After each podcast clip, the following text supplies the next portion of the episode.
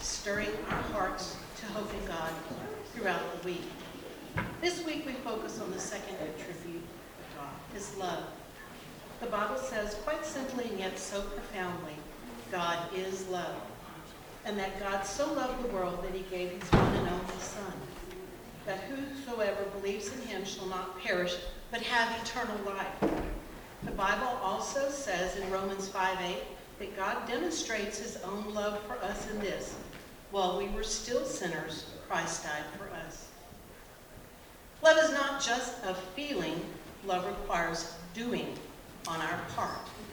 We are called to love as Christ loves, and we can live in the power of love because he first loved us.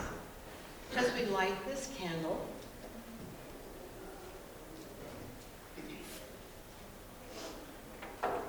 we do this remembering his great love for us and looking forward to walking in love as he has called us to do, especially during this season.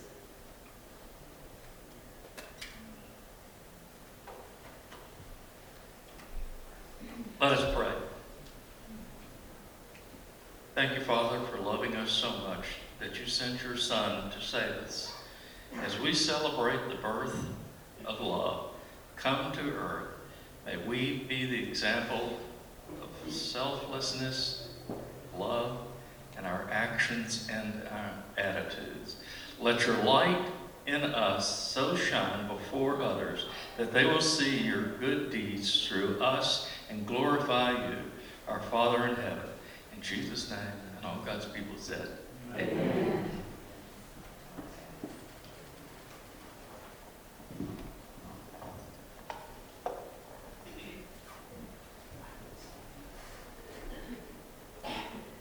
Amen. At this time, I'm going to invite Megan Whitley to come up. And, uh, let me just do a little introduction for Megan here. Um, her mom and dad are Joel and Tiffany Whitley, and uh, Joel started serving as our youth minister about 26 years ago at Rock Hill. My first year pastoring, he was the first staff that I ever had that was paid, and I think it was probably 50 bucks a week because I was making about 150 a week. So. Um, but uh, we have uh, supported Joel and Tiffany and their family for many years, uh, serving on the mission field. Uh, so it's been wonderful knowing Megan since she was born and watching her grow up into a beautiful young lady. And God is calling her to uh, some mission work. And so uh, she's going to come and share with us about that. So if you uh, prayerfully hear her and see if God moves your heart to be of any help to her. Good morning, everyone. Um, thank you so much for letting me come up here and talk to you. And I guess I first want to start by saying he's totally right. You guys have been my church family since I was dedicated here. And I, I'm really thankful for all the support that you know you've, you've prayed for us and you've, you've supported us throughout all of my life on the mission field and, and now into the rest of life. So I'm super excited to talk about this new opportunity to go serve on a medical mission trip in Southeast Asia. Um, I'm going with East to West, which is a, an organization that does short-term mission trips all over the world. But the program that I am specifically going to be involved in, and that is very near and dear to my heart, is called Teach to Transform. Essentially, this program takes healthcare workers from here in the States and sends them overseas to local churches and local evangelists and trains them in healthcare practices like taking vital signs, first aid, wound and burn care, prenatal and postnatal care for women and babies, so that these people can then go into areas that don't have access to healthcare normally and provide that health care to people and be the hands and feet of Jesus. But the most important part of this is that it opens the door to allow people to go into regions that are heavily persecuted and that are highly unreached. These people have never heard the gospel before. And this just gives the local churches who speak the language and who know the culture an opportunity to go into those places and be able to share the gospel with the people in their communities, as well as serving them in a healthcare related setting. So I will be going with East to West um, early next year and would love your prayers and support throughout this entire experience. If you're interested in hearing any more specific details, I'll be hanging out in the lobby afterwards. Unfortunately, due to security reasons in the live stream, I can't give you like specifics up here, but I would be happy to talk to you about anything um, later on. And if you're interested in donating financially, um, there's a you can do so through the First Rock website, and it's you know under giving, and then Megan with the mission trip. But primarily, I appreciate your prayers because I know that's what this church does very well, and we have seen the fruits of that throughout my entire upbringing as, as a missionary kid. So, thank you.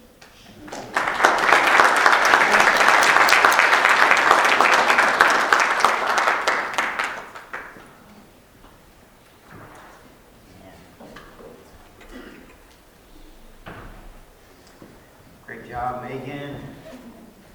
And she was a little nervous about that. She did good. All right, if you are in the first through the fifth grade, so it's back there ready for you. You can go to class now and be released. So listen. All right. For the rest of us, let's open our Bibles up to Matthew chapter 13.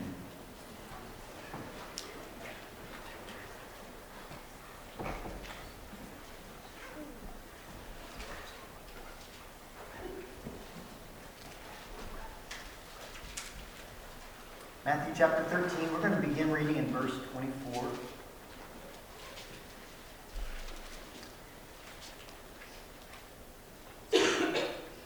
Matthew chapter 13, verse 24. Let's pray.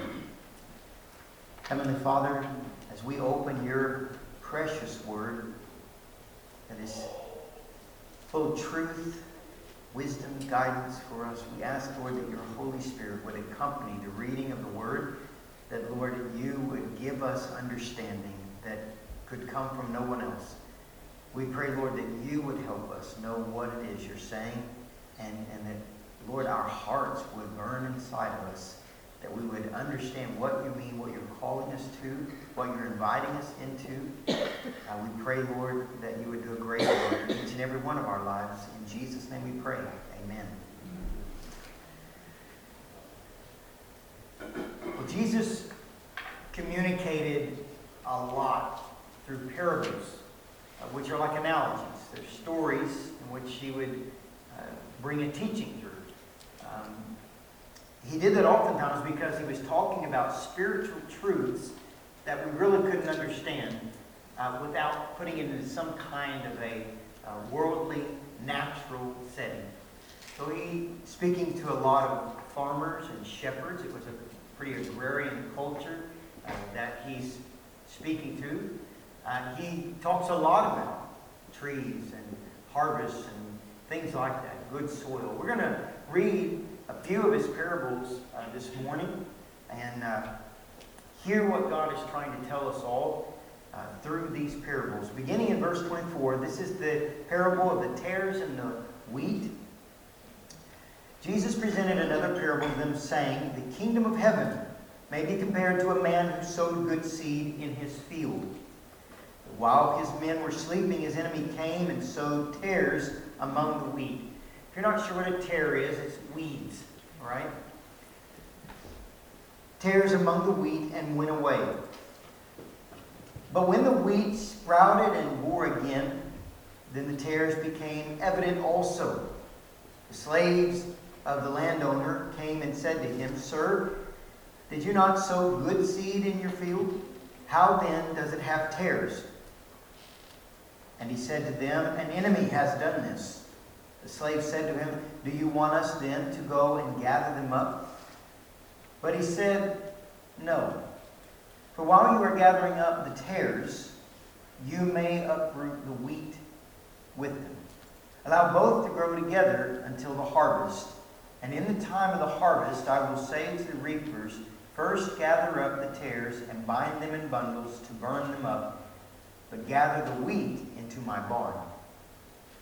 Now, thankfully, when Jesus told this parable, uh, his apostles asked him to explain it, and he does. Down in verse 36, we're going to get Jesus' explanation. He's going to help us unpack what this parable means. So beginning in verse 36, it says, Then he, then he left the crowds and went into his house. And his disciples came to him and said, Explain to us the parable of the tares of the field. And he said, The one who sows the good seed is the Son of Man. And the field that he sows it into is the world. And as far as the, the good seed, these are the sons of the kingdom. And the tares, it is the weeds, they are the sons of the evil one. And the enemy who sows them is the devil. And the harvest is the end of the age. And the reapers, well, they are the angels. So just as the tares are gathered up and burned with fire, so shall it be at the end of the age. The Son of Man will send forth his angels, and they will gather out of his kingdom all stumbling blocks and those who commit lawlessness, and will throw them into the furnace of fire. In that, in that place there will be weeping and gnashing of teeth. Then the righteous will shine forth as the sun in the kingdom of their Father. He who has ears, let him hear. This is not a light subject. Jesus tells a parable to help us understand how things are going to end and really, in a loving way, to warn us of a judgment to come. We're going to talk more about that as we go through this and look at some other parables with it. But let's start with this, just kind of walking through it and unpacking. He says that the one who sows the good seed is the Son of Man. That's Jesus. It's one of the terms he's called by, the Son of Man. So he's sowing the good seed into his field. And his field is the world. That's what he says.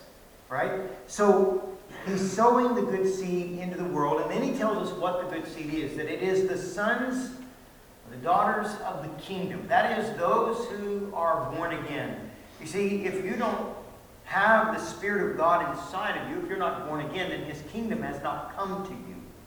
You are not a part of His kingdom uh, because you have not yet been born again, uh, made alive, made anew. You must be born again in order to enter into His kingdom.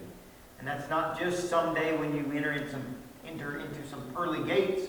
You enter into the kingdom right now when you give your life to Christ.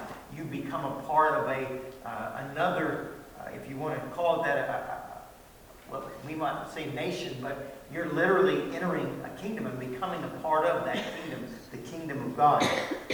So he says that we who are born again, who have the kingdom with us and the gospel message with us, we are the good seed that is being sown into the field, which is the world. He says, But there's something else being sown, and it is the tares. These are the sons of the evil one, and the one who is sowing them is the devil. Now, all of us as humanity are loved by God. The Bible plainly says that. God so loved the world, that's everybody. Every tribe, every nation, every tongue. He gave his son to die for the whole world so that we might not perish. In fact, in Peter it says that he desires that none should perish, but all should come to eternal life. That's the love of God. He died for the whole world. He desires that none would perish, but all would come to eternal life. So, how is it that the devil can sow these sons of the, of the evil one, these, these tares. How can he come into the world and, and do that? Well, he doesn't get to create, only God creates. The devil is not God, he's not a God, he's a created being, and he will suffer punishment for eternity one day. That's already determined. And we'll get to another verse that says that in a minute. What I want you to hear this morning is that since he doesn't create, he doesn't have his own little group over here that he can go, you know what? Let me sprinkle a few bad folks into the world here. No, what he's got to do is take God's creation, God's humanity, and try to corrupt them into becoming one of his. And that's exactly what he does. In fact, we could look over at verse 18 in the same chapter and read a different parable. I'll read through real quick. We're not going to camp out a long time here. But this is the parable of the sower, where Jesus is explaining it. The parable was a few verses earlier, but I'm just going to read the explanation of it. It says, Here then the parable of the sower. When anyone hears the word of the kingdom and does not understand it, the evil one comes and snatches away what has been sown in his heart. All right? So we're talking about sowing again. But here the seed is not the sons of the kingdom or the daughters of the kingdom, but in this parable, the seed is the word of God, the gospel that can bring you into. It's the word of the kingdom, the word that can bring you into the kingdom, which is the good news that Jesus died for your sins, he was buried, he rose again to give you eternal life. It says, when anyone hears the word of the kingdom and does not understand it, the evil one, that would be the devil, comes and snatches away what has been sown in his heart. This is the one on whom seed was sown beside the road, because in the parable it talks about four soils, the one by the road being the first. Then he goes on to the second soil. He says, The one on whom seed was sown on the rocky places. This is the man who hears the word and immediately receives it with joy, yet he has no firm root in himself, but is only temporary. But is only temporary, and when affliction or persecution arises because of the word, immediately he falls away. Now, the simplest and shortest explanation of that is when we think of someone who is self centered, uh, affliction, pain, or persecution, uh, when you start touching me, okay, I'll let go, I'll let go, I'll give up. Because I want to save me, I don't want to suffer at all. And so they immediately will fall away. That shows they are shallow, right? Even the, the, the story there is rocky ground, which means that the, the soil is very shallow because under it is rock. They're very shallow people. They don't have the depth to let the roots really take hold. And so their faith, uh, though it's exciting for a moment, it's very shallow faith. Self centeredness. Most people who are self centered are very shallow people. Then he goes on and says, And the one whom seed was sown among the thorns, this is the man who hears the word, and the worry of the world and the deceitfulness of wealth choke the word, and it becomes unfruitful. Now, I want you to hear that because this is how the evil one, this is how the devil recruits or changes what is soil or, or the, the people of the world uh, that are going to become seeds for the sake of the other parable. It's how he changes them into his seed that he can begin to uh, propagate and send out. When he can cause them to love the world or love the wealth of the world, the deceitfulness, when he can corrupt them, he can then have them go out and mass produce themselves.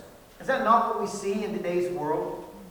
Those who are in love with the world, in love with sin and things, are they not trying to preach their own gospel, their own message to the world? They want everybody to see sex the way they see sex, to see homosexuality the way they see homosexuality, to see transgender the way they see transgender, to see stealing the way they see stealing. They, they want everybody to see sin the way they see it, that it's not sin. And so it's pushed through movies, and sexual immorality, sleeping around outside of marriage, and all those kinds of things. It's being pushed very hard. Why? Because they're trying, they're inviting people to join their team. They're inviting people to buy into and to come into an agreement that this is not a sin, and this is not a sin, and this is not a sin. And this is how life is supposed to be. This is where the fun is at. This is where joy is really at. And so it's an invitation, right? So, how does the devil get his evil ones? How does he get his tares to send out into the world? He, he takes from among God's creation. And he's doing it to this day. And he does it through the kind of seed that he sows. Instead of it being the Word of God, which, by the way, the last of the four soils is the one on whom seed was sown, uh, that is the good soil. This man who hears the Word and understands it, who indeed he understands it and he bears fruit and brings forth a hundredfold, sixty, or even thirty-fold. Right? So the Word of God comes in and produces fruit. It's the Word of truth. It's the gospel. It saves souls. It changes lives. We're going to look at some of the fruit that this Word brings about in just a minute. But there's another one sowing his own word and his own message. And that message, when received and brought in, can then begin to produce fruit. And then what he does is he takes those, now they're his. In John chapter 8, verse 44, Jesus is speaking to the Pharisees and he says, You are the children of your father, the devil. And the reason he says that, he says, Because I see that you are you have murder in your heart, just like your father is a murderer from the beginning. You are liars, like he is the father of lies. He says, You have agreed with him. He whispers for you to hate. He whispers for you to not forgive. He whispers for you to do this and that. And you agree with him and you walk out his desire. You are carrying out his kingdom agenda. Does that make sense? So if the, if the devil is looking for recruits that he can take from being, let's say, neutral into tares, by the way, there really is no neutral ground. Jesus is calling you to leave the tares and come and be wheat. He's calling you to be sons and daughters of the kingdom, the kingdom of righteousness, the kingdom of love, the kingdom of light. If you deny him, you are automatically a tare. You're automatically going to carry out the sin that is in your life. That, that we all have sinful natures. We produce it naturally. There's nobody has to teach us how to sin. So you automatically are a sin producer, right? So you already have the seed of sin in you, thanks to Adam and Eve and their fall. You already have that seed of sin inside of you. You're going to produce sin, right? What you need is a new seed. What you need is a seed of righteousness to be sown inside of you. Hence, that's what Jesus is called.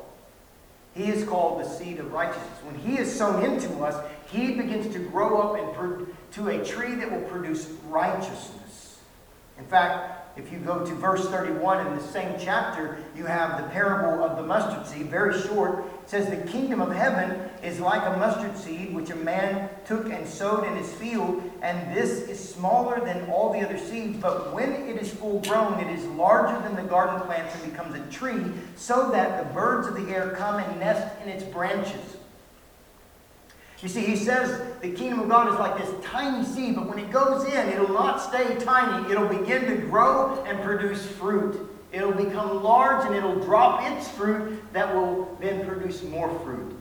Do any of you have, I have a red oak tree in my backyard and a couple of live oaks, and at times I've had peach trees and apple trees and other things like that. And what I have learned is that uh, if I don't mow under that tree, I'm going to have an orchard under the tree.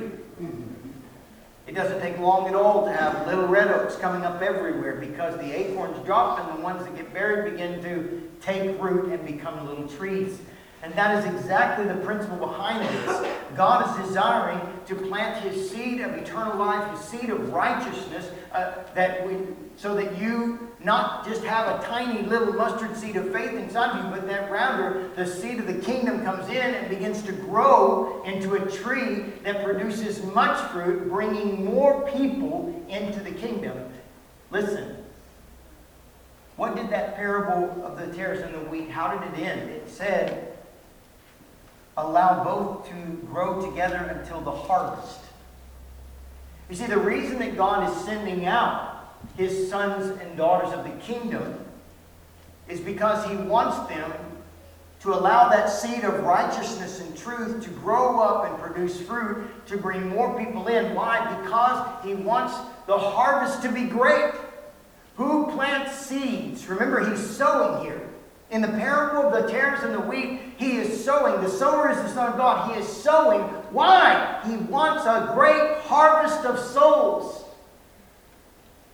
So, what he sends out he wants you all to go and to be multiply yourselves many times over, bringing many people in at the last harvest, in the final days. When his angels came, or rather his servants came in the parable, we know they are angels when we get to the explanation of the parable of the tares and the wheat. They said, Do you want us, Master, to go and pull up all the weeds, the tares? He said, No. Well, why? Because you would pull up the wheat as well. And if God came along and He took, this is an explanation of why, when, when people are angry at God for letting evil go on in the world today, and they say, well, what kind of loving God would allow this? What kind of good God would allow that? I don't understand. He should put a stop to it. He should do all these things. Listen, He didn't sow the evil in, the evil one did. He gave us, He, he created the world and He put good seed into it. Adam and Eve. But the evil one, the devil, came in and invited Adam and Eve to join his team. All it took was saying, Don't eat of that tree. I told the 8:30 service this morning, I wonder how much longer Adam and Eve would have gone without eating that fruit if God had just never said anything about that tree. But all it took was him saying, Now you can eat of any tree that I have given you, just don't eat of that tree. And all of a sudden, their attention went to that tree. Well, why? Hmm. I don't see why we shouldn't eat of that tree. Why not eat of that tree? Maybe that tree is better than all the other trees. Our eyes are no longer on the orchard he's given. Our eyes are on the one he said, don't eat. It's no different than whenever I was a painter in college and, and I, would, I would paint handrails with oil-based paint and I would have signs everywhere that said, do not touch wet paint. That's all you got to do is tell them not to touch it, and we would sit over there eating our sandwiches at lunch and watch them go. It's what we do. It's what we do. Don't eat of the fruit that tree. We won't eat of that tree. That's what the law does. The Bible says when the law was given, sin increased. It increased because you tell us not to do something, and that's what we want to do.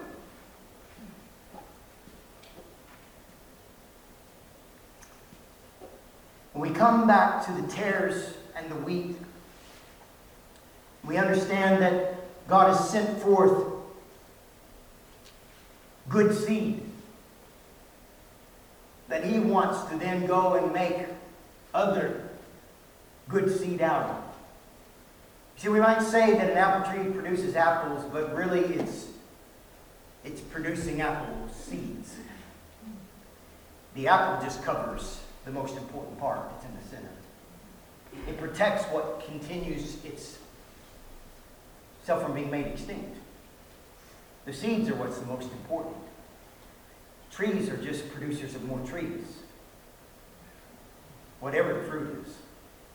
And God wants you and I to go out as good seed and to produce more good seed that produces more good seed. And notice the seed is all the same seed. It's the only good seed. Did you know that there is no one good, no, not one? Scripture says. There is no one good, not even one. Jesus Christ is the only one who is without sin. He's the only good seed. So you and I can't make ourselves good. We can't make ourselves good trees. We can't make ourselves bear good fruit. We can't make ourselves do any of this. We need good, a good seed to come into us to produce a good tree. You got it? Because without Jesus, the only tree that's going to come out of me is a tree that produces sin. What I need is someone to come in and make something new and alive come out of me that produces righteousness. You know, let's say that I, I'm an old thorn tree, but I want to be an apple tree. I can't possibly make myself an apple tree. I'm a thorn tree. It's just what it is. But if the seed of an apple tree gets dropped into me, then I can begin to produce apples. What we need is the seed of righteousness inside us, and that's what Jesus has come to do. He's come to enter into you, take root, and bear fruit through your lives. For those who follow him, those who become sons and daughters of the kingdom of God, when it gets to the end of the age, as he says, he says, they, uh, the righteous, will shine forth as the sun in the kingdom of their Father. That's what the end is for those who are the sons and daughters of the kingdom, those who have been born again, made new creations.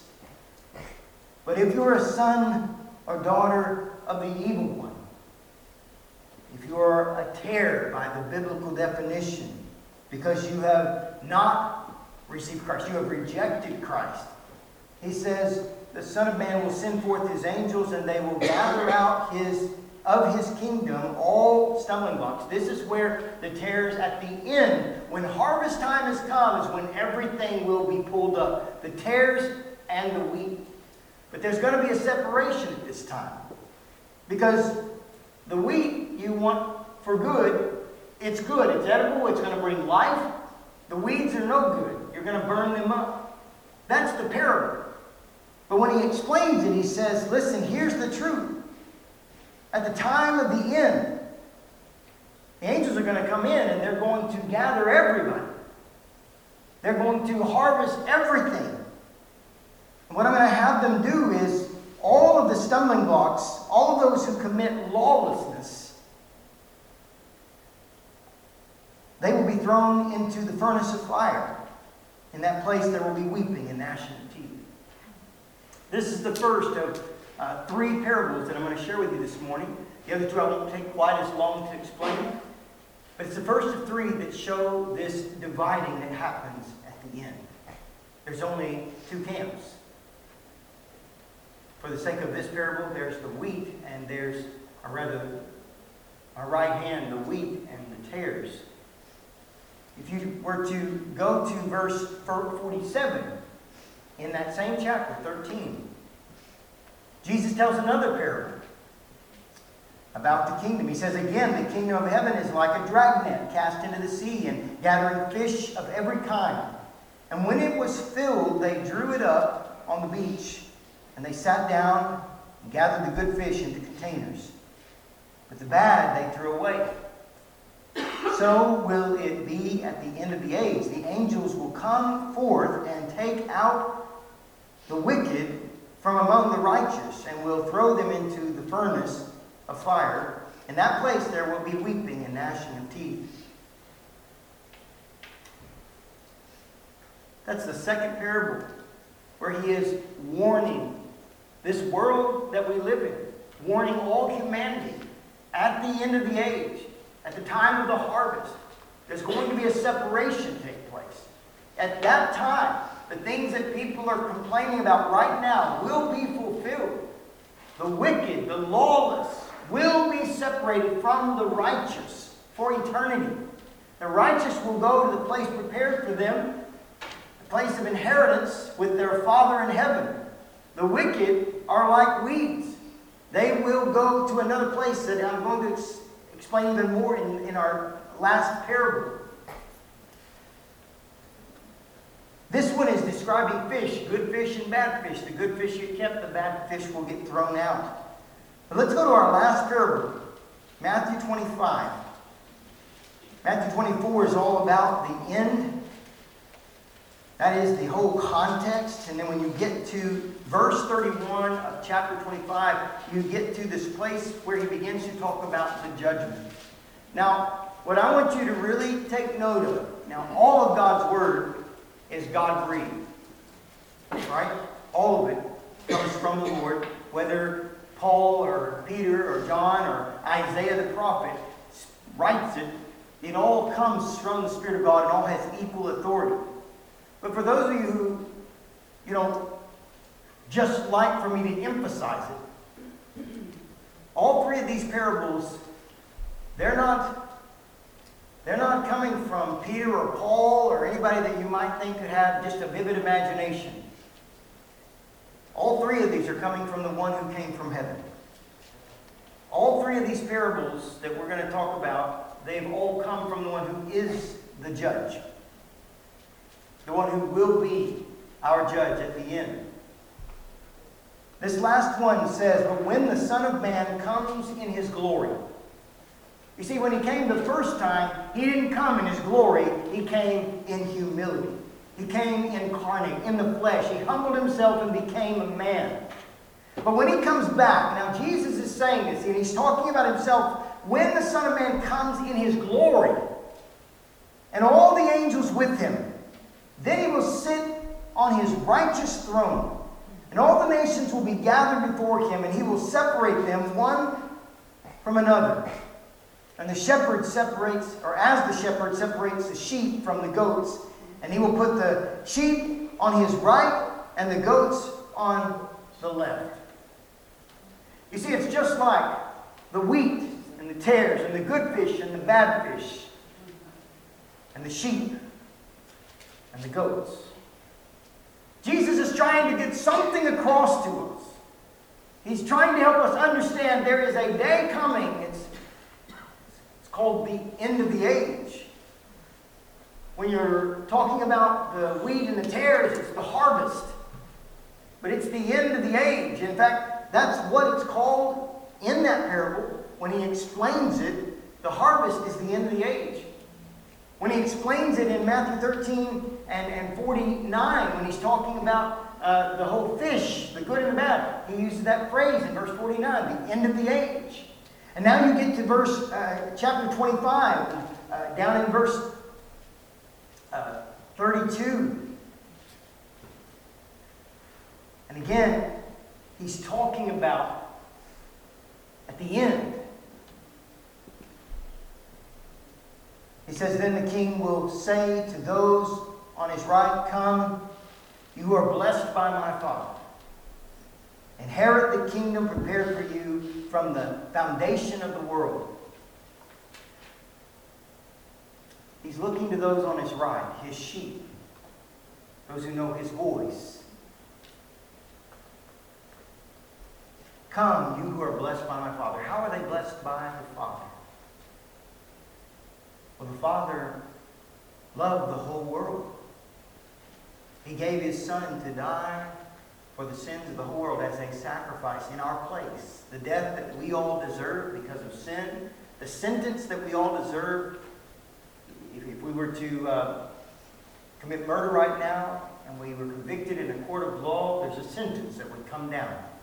And we would be punished and we would be sent away if we didn't get a death penalty. Jesus took the sentence of eternal death on himself in my place. And he took it in your place.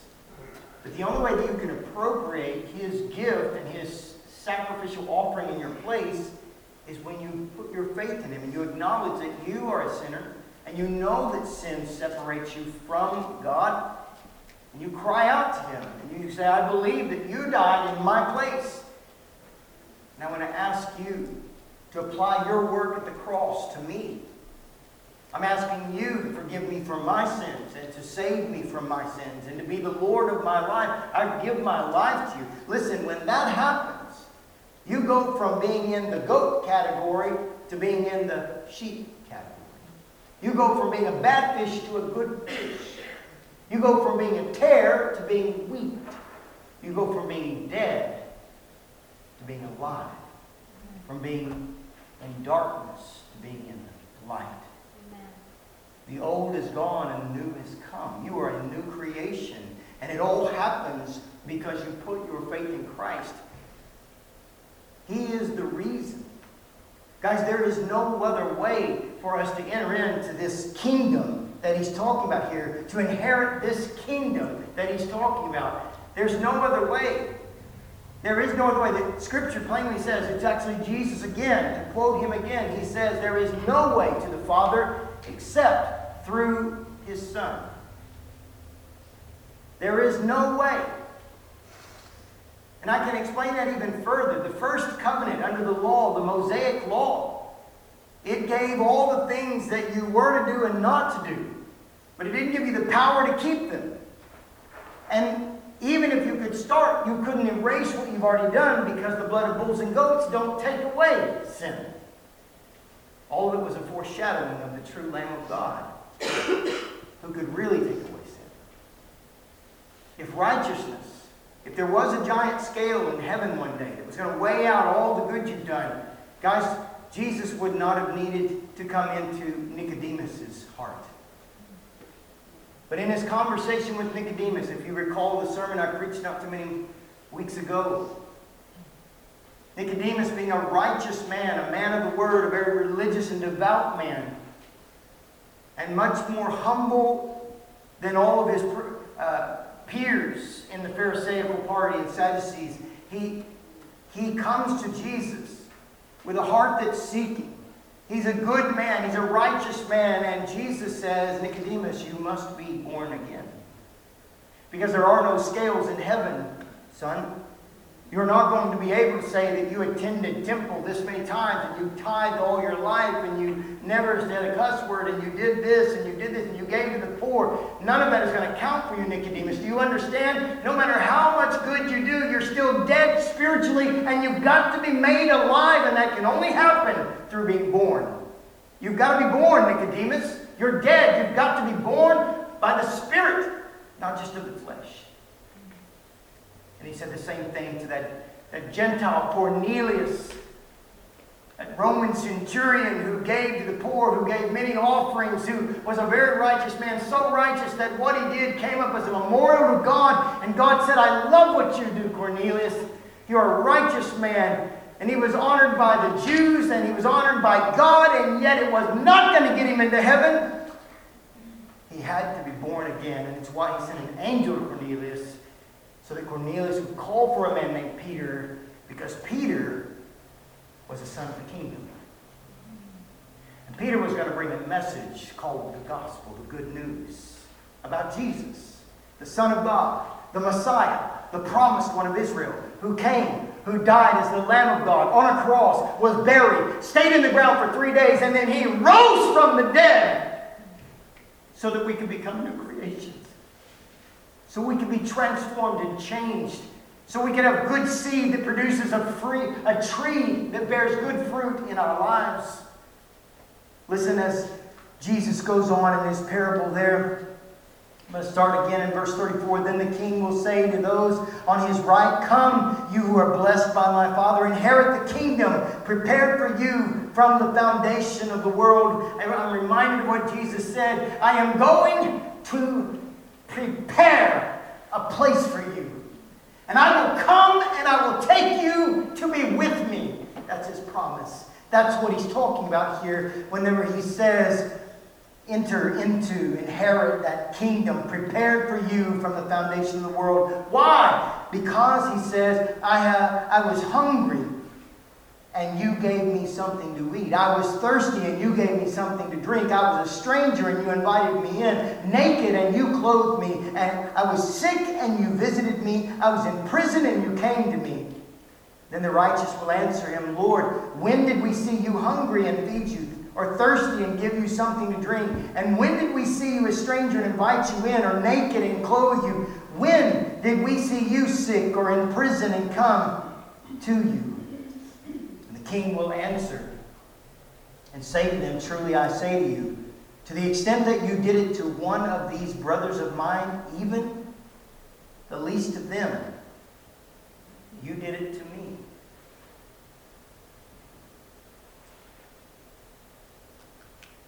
You should, you should, you should not be easily mistaken here into thinking that it's by these good works that you get into the kingdom of heaven. No, all this is is the fruit. This is just the evidence that a good seed came inside. In James chapter 2, it says that, you, the, that faith that produces works is living faith. If your faith does not produce works, James says, can that faith, can such a faith save that produces no works, no action? You see, what Jesus is listing out here is he is he is talking about the same thing that James talks about. He's saying that the evidence that you are truly born again, that good seed has come inside of you, and now a tree of righteousness is bearing fruit in you, a tree of love and compassion for the needy, the sick, the naked, those who don't have shelter or food. The one who is doing all of that is doing it because I live inside of them. Because love himself is inside of them. Because compassion himself is inside of them. The seed of love, the seed of compassion, the seed of mercy is inside. And he's bearing that fruit. And so whenever he says, You come, you who are blessed of my Father, inherit the kingdom that was prepared for you from the foundations of the world. Come and inherit it. Here's why I'm inviting. Because you have the evidence that you're mine. There is evidence that I'm inside of you because you're allowing me to live through you.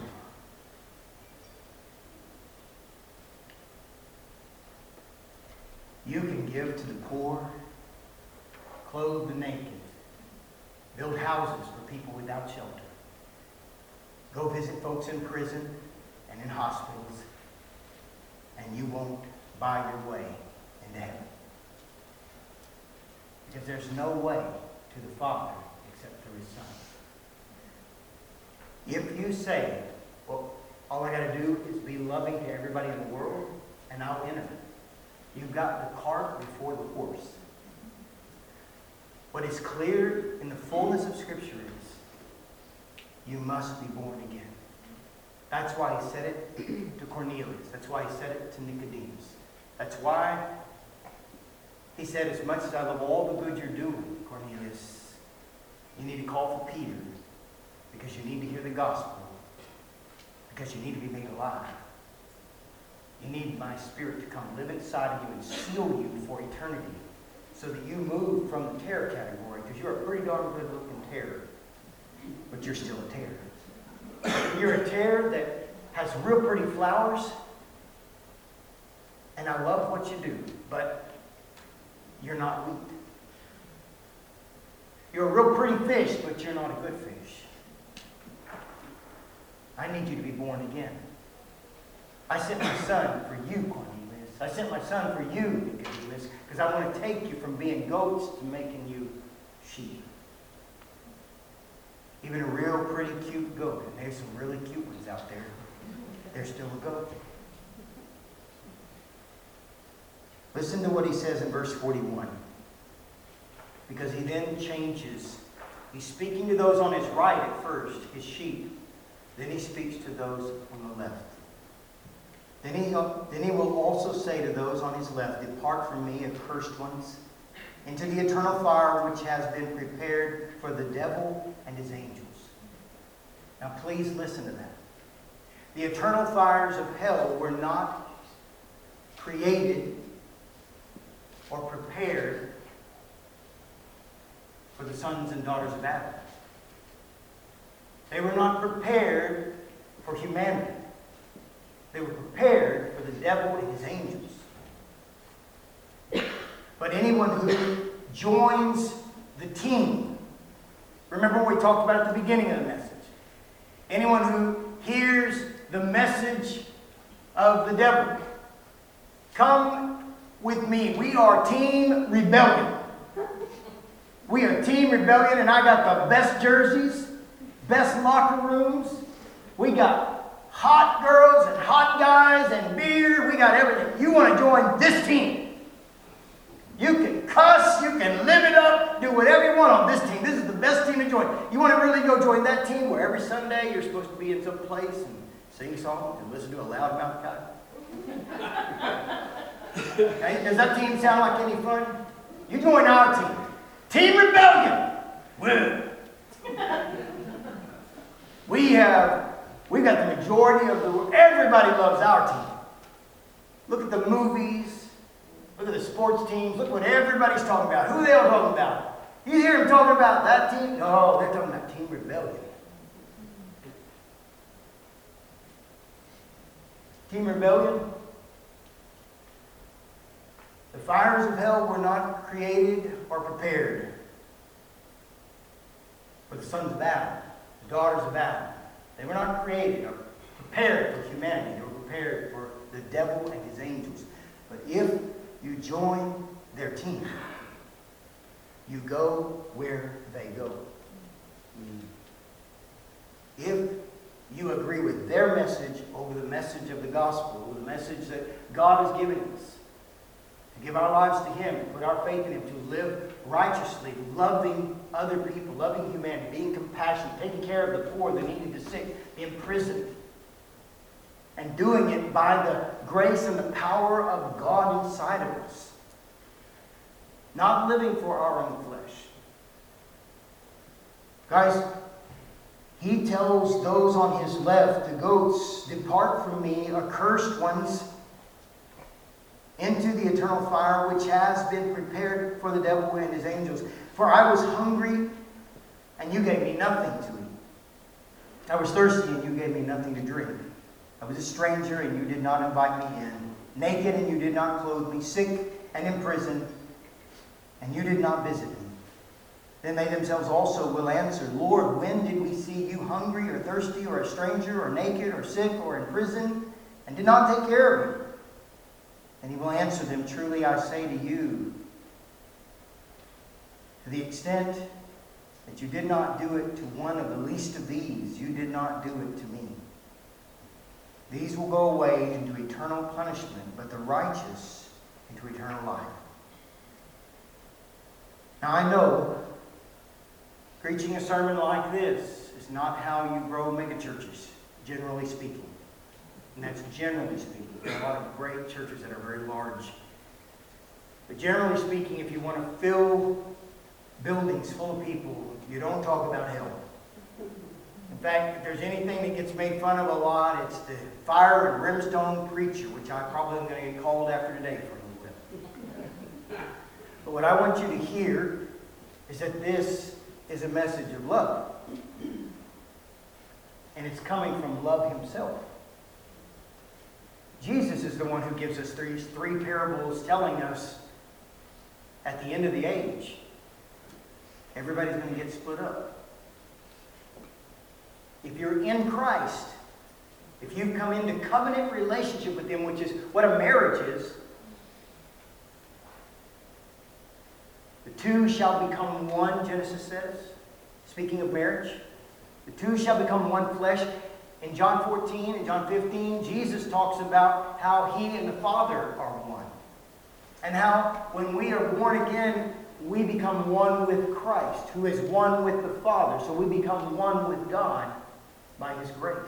His Spirit comes inside of us. That seed of eternal life, that seed of righteousness comes inside of us. And we begin to live a different life than we used to live. If you're in Him, you don't have to fear the harvest. You don't have to fear the end of the age. Because there's a place that's been prepared for you an inheritance for all who are sons and daughters of the kingdom, who have entered the kingdom of God by the grace of His Son Jesus Christ. Guys, as we wrap up the sermon this morning, I just I want to encourage you so much to be in prayer for people who have not yet given their lives to Christ, people who are still living for the world, living life, living for themselves, people who don't yet understand. Pray. Pray that they would understand. Pray that they would hear and receive the good news, that offering of grace and forgiveness and eternal life. Pray. Pray for your coworkers. Pray for your neighbors. Pray for your family members. Pray that God would open their hearts. Help them to have good soil that would receive and, and produce fruit of righteousness. Pray for that understanding. Because if the Son of God said it three times, I think it's pretty important. I think it should spur us on to share the gospel with other people, to have gospel conversations, to invite people to church so they can hear the good news. At this time, we're going to celebrate communion together, which is the body and blood of Christ. And we were just celebrating what he's done for us. I'm going to invite those who are helping us with communion to go ahead and come. And uh, this will be how we close our service today, celebrating communion together.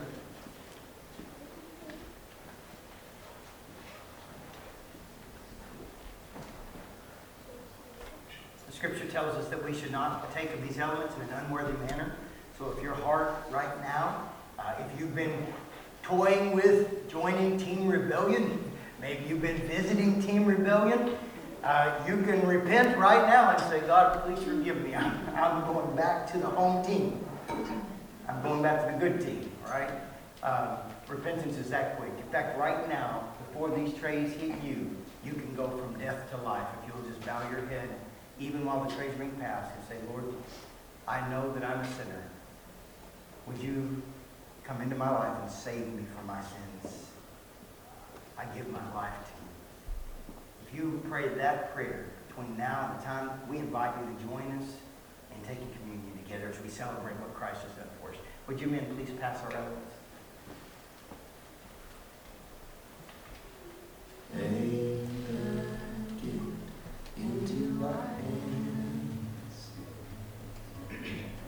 God with us our world. Bread and wine, God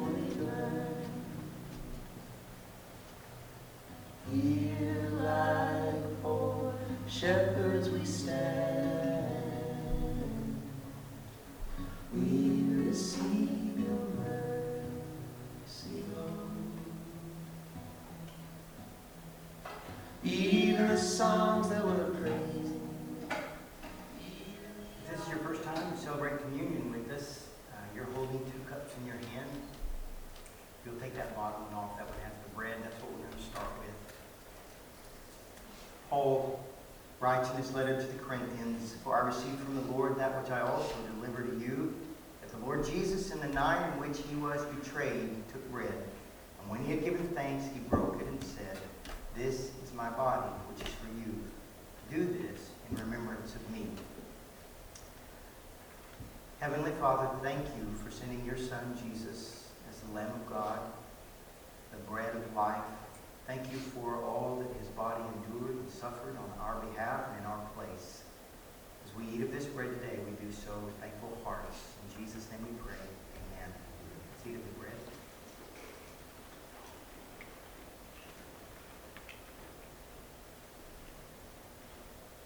In the same way, he took the cup also after supper, saying, This cup is the new covenant in my blood.